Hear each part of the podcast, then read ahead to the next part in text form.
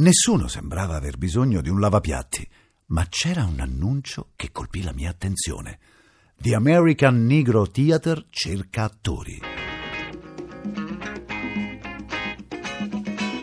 Sidney Poitier è dalla parte del soul. Latitudine Soul. Storie raccontate da Luca Ward. Io sono Luca Sapio.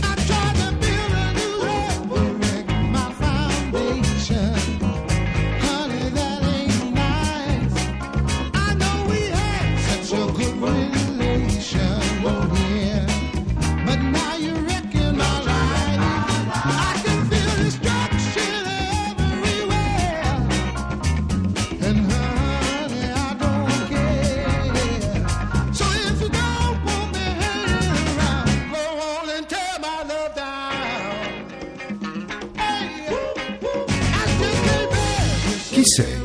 Mi veniva chiesto spesso da ragazzo. Ma io sono quello che decido di essere. Era la mia risposta fulminea. Da dove vieni? E come hai fatto ad arrivare fin qui? Questa invece mi metteva in difficoltà. Le parole restavano impigliate sul fondo della lingua. Oggi, che nessuno mi fa più questa domanda, saprei come rispondere.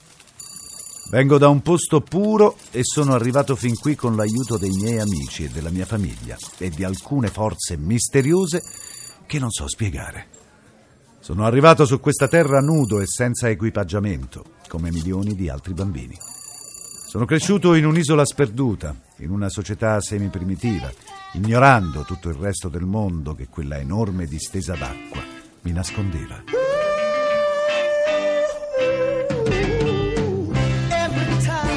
Eppure, dai discorsi degli adulti, sapevo che al di là del mare c'era qualcosa di diverso, un mondo nuovo, una terra promessa che non sapevo di quali crudeltà sarebbe stata capace. Un mondo che sarebbe stato infastidito dal mio aspetto, dalle mie ambizioni e dal mio coraggio.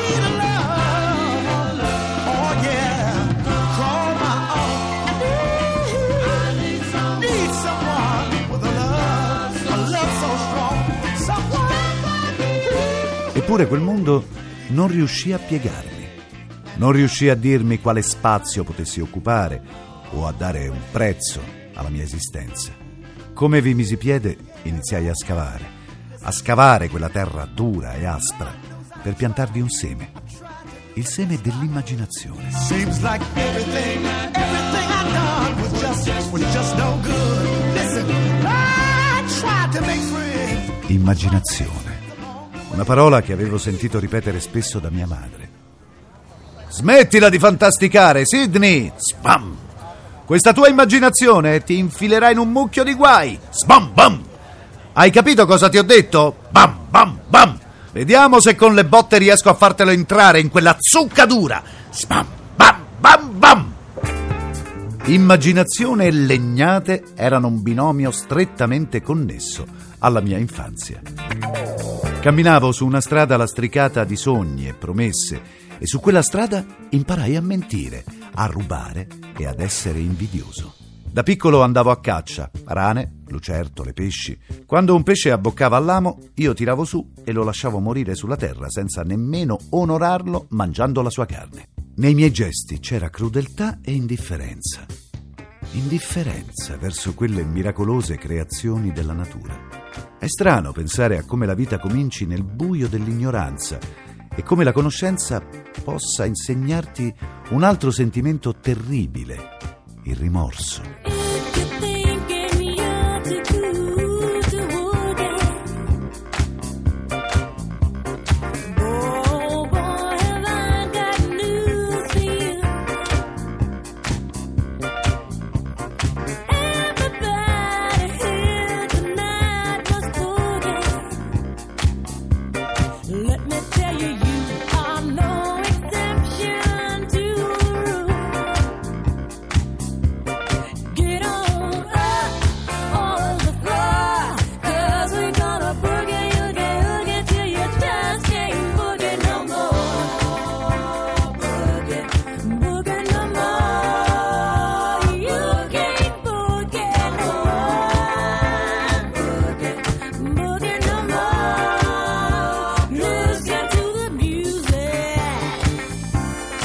Un'altra domanda che mi facevano spesso era: Ti hanno pagato?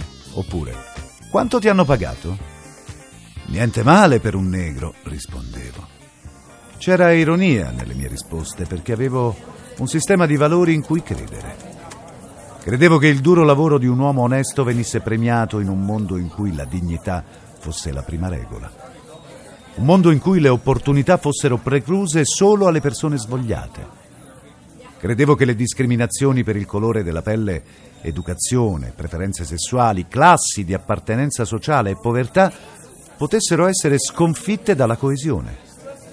Credevo che i cuori, elementi della mia generazione, unite, potessero costruire un futuro radioso, una società diversa, una comunità dal volto umano. Pensavo che essere fratelli potesse proteggerti, potesse farti sentire parte di qualcosa. Mi sbagliavo e lo imparai una fredda sera d'inverno a New York.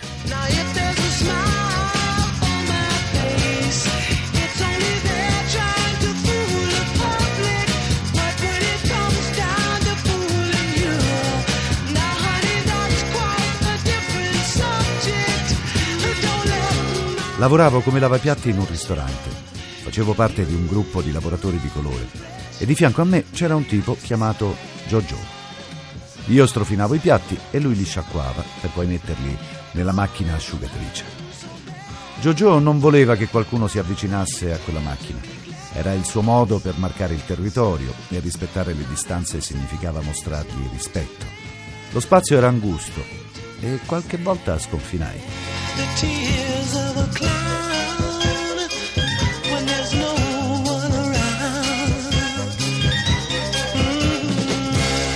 Non mi disse nulla in merito, salvo gelarmi con qualche occhiata. L'ultimo giorno di lavoro mi chiese se volessi andare a fare quattro passi con lui. Accettai e ci trovammo a costeggiare una strada deserta. La nostra conversazione divenne strana. Giorgio la spostò sulla tipologia di persone che a lui non piacevano. Mi riconobbi perfettamente nella sua descrizione. Quella descrizione divenne sempre più chiaramente un attacco personale e iniziai a pensare a come proteggermi eventualmente da lui. La sua mano scomparve improvvisa in una tasca per poi riapparire con una lama a scatto.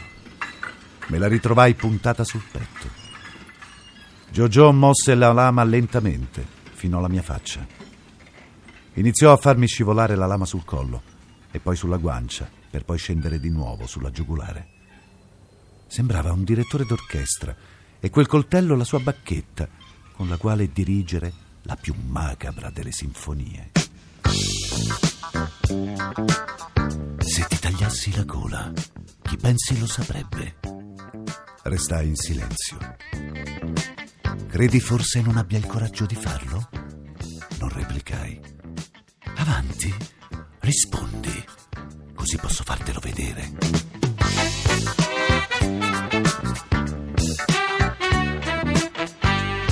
Fece un passo indietro e io restai in attesa. Anche lui aspettò.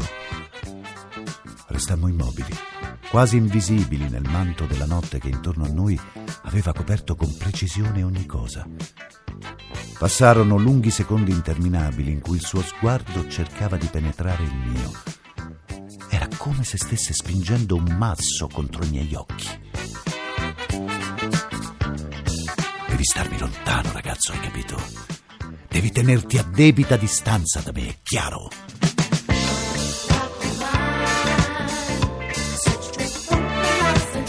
Domani ti dimetterai, chiaro?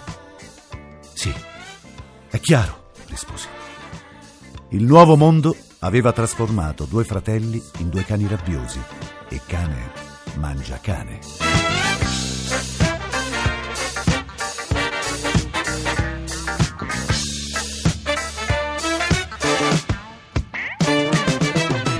Mi ritrovai senza lavoro e a cercare un nuovo impiego.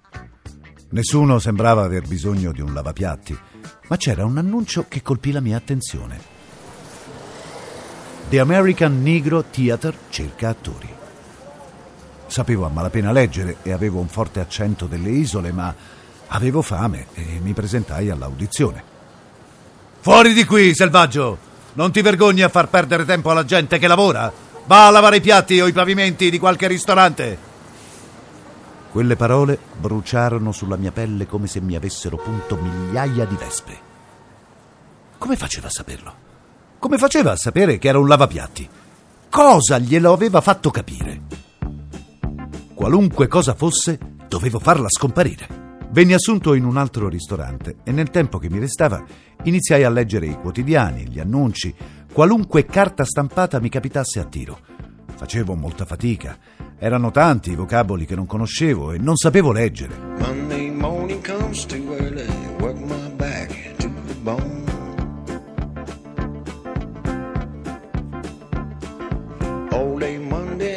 Un vecchio cameriere, vedendo i miei sforzi, si offrì di aiutarmi. Lui aveva studiato e così ogni notte sedevamo per ore dopo il lavoro a leggere insieme. Leggevamo le cose più complesse e lavoravamo sul mio accento, aiutandoci con la radio. Non volevo le luci della ribalta.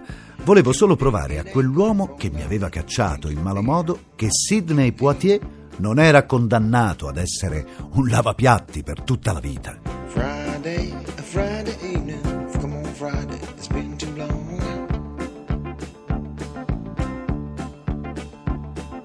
Friday, a Friday evening. Come on, Friday, I wanna go home.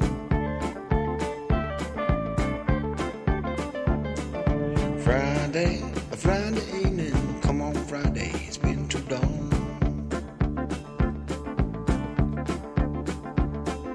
Friday, a Friday evening.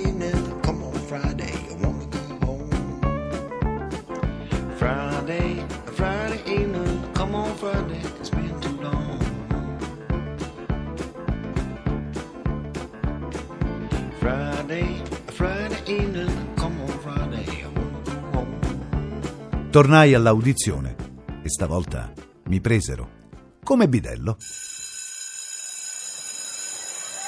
Lavoravo in cambio di lezioni. Sapevo che dietro quella curva, ad aspettarmi, ci sarebbe stata la mia grande occasione. You gotta give a little, take a little, and let your poor heart break That's the story of, that's the glory of love. You gotta laugh a little, cry a little, until the clouds roll by a little.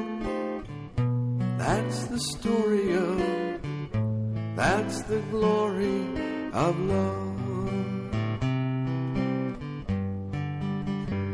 Win a little and lose a little, and always sing the blues a little. That's the story of, that's the glory of love.